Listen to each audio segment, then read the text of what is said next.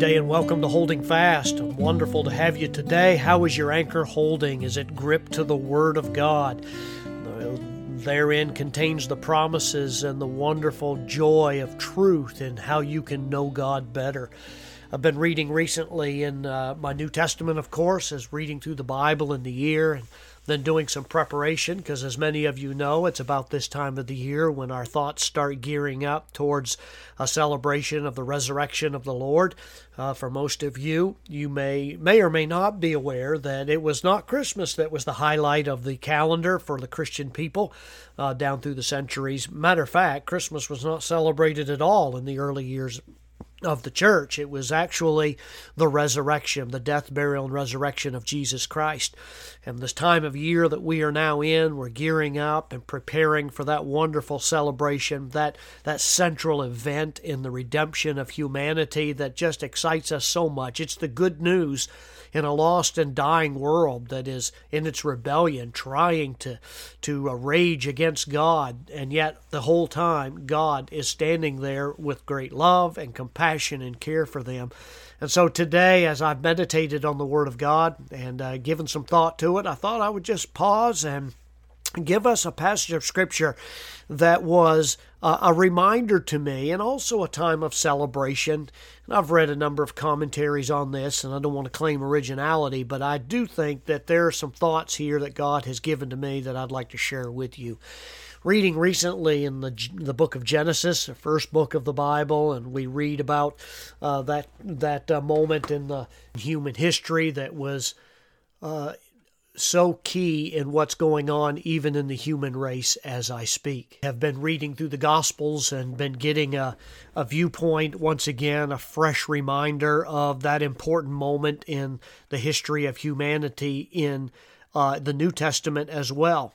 Now, let me stop here. If you've been a Christian for any length of time, you're familiar with that miraculous moment when the great curtain of the temple was torn in two. Do you remember that? The Bible tells us that at the crucifixion of our Lord, this miraculous event happened. At the very moment that our Lord breathed his last breath, the curtain was literally ripped stitch by stitch. And not only was it ripped apart, but it was literally, the Bible tells us, ripped from top to bottom by the hand of God, rather than, as one man said, from the bottom by the hand of man, from the bottom to the top. There's a lot of significance in the Bible pointing that out. There's even greater significance if you just pause for a moment to consider one often overlooked detail about that curtain. And I'm going to come back to that in a moment. But again, you have to go back to the book of Genesis that I referenced at the beginning. And in Genesis chapter 3 and verse 24, the Bible says that following the sin of Adam and Eve in the garden, following their rebellion and disobedience to the one command of God that He had given to them, there was a curse that came on humanity as a result now from now on from that moment on that all of humanity would be divided up into uh, would be not divided but uh, would be hostile to god would be antagonistic to him that would be in rebellion and brokenness. And there was a curse that was put on humanity as a result of that. And so the bible says in verse 24 of genesis 3 so he drove out the man, and he placed at the east of the Garden of Eden cherubim and a flaming sword which turned every way to keep the way of the tree of life. Uh, this is a passage of scripture that tells us that God literally drove out the man and the woman from the garden. And at the east of the Garden of Eden, he put these angelic beings with a flaming sword that turned every way back and forth. They were fierce angelic warriors. They were had ferocious swords, and they stood between humanity and God to serve as a warning and as an object lesson. Uh, the way is shot, essentially, is what they were saying. Uh, the mankind, humanity can no longer be where God is because of their sin. You can no longer walk in His presence in the cool of the garden. Uh, you no longer will experience Him as that source of life that's very intimate and close. You would literally die, live out your days alone, and die and return from the dust from which you were taken. That was the message that God was given to Adam and Eve and their descendants. Now, let's fast forward through our Bible. We advance in time, and we come, of course, to that great act of deliverance by our Father in heaven, where He brought the children of Israel out from slavery in Egypt. And we will recall from the book of Exodus and Numbers that He brought them through the wilderness. God gave to Moses the instruction on how to build a tabernacle and even later on the temple.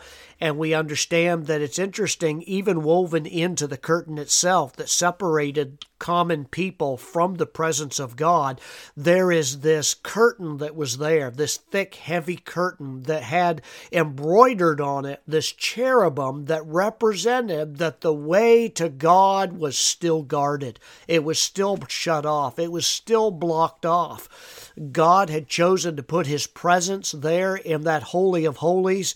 Uh, but he would dwell among his people, but there would always seem to be this blockage that was there.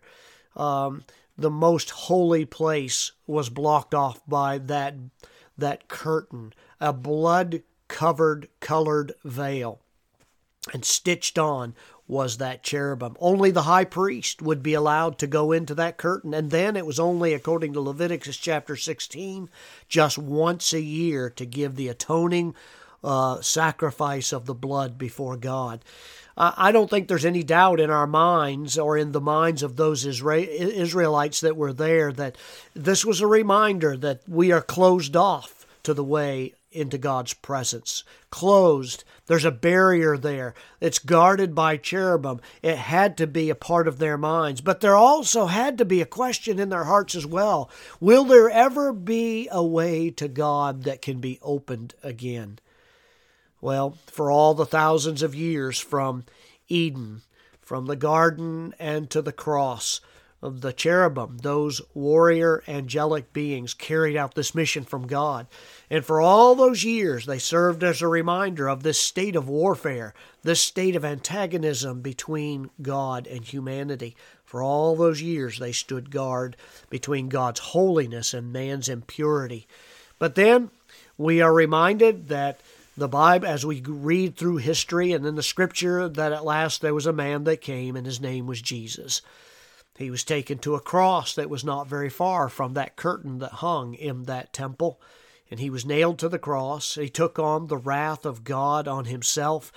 And then the moment, the very moment, the Bible tells us that his heart stopped beating and he breathed out his last, that curtain, that blood colored veil, was ripped in two all the way from top to bottom. Uh, and it was, of course, not only the curtain that was being torn apart, it was the cherubim, it was the angelic guardians. For the first time since Eden, the cherubim were relieved of their duty, and they too were torn out of the way, uh, showing that it was no longer necessary to guard the way to God. The way was now open. And I wonder, I've often wondered, if it was not the angelic host that cheered the loudest, the cherubim. The Bible does tell us that the angels desire to look into the way of salvation that God has provided because it fascinates them. They who dwell in the presence of God for all of eternity now look into this marvelous act of the living God that He's done on our behalf. And if you pause and you look closely at the Scripture, you will see that there is still something there's still someone that's between God and man, but it's no longer an angel. It's it's a human being who is God in the flesh. And what I love about it is is that he's not standing there with a threatening sword warning you away, but he's inviting you to come. It's Christ, the God man. He's saying in Matthew 11 and verse 28, Come unto me, all ye that labor and are heavy laden, Take my yoke upon you. Learn, I am gentle and lowly, and you will find rest for your souls. For my yoke is easy, and my burden is light. The way is open today. Uh, I never like to go very long in these podcasts without giving you this great invitation. The way is open to Christ, open through Christ to the Father today. It's open to all who will come. Scripture tells us in Romans 10 whosoever will may come. There doesn't have to be this antagonism and this wall and this unbreachable obstacle between you and your Creator, the living God, today. He now has removed the angelic warrior and he has replaced it with his Son, who invites you to come today and trust in him. Have you done so? I don't know who you are listening to this podcast right now. But I challenge you today life doesn't make sense and it's not worth living unless you come through the living Lord Jesus Christ. Humble yourself before Him, confess your sins, and acknowledge Him as Lord. God bless. I'm praying for you today. Walk with Jesus.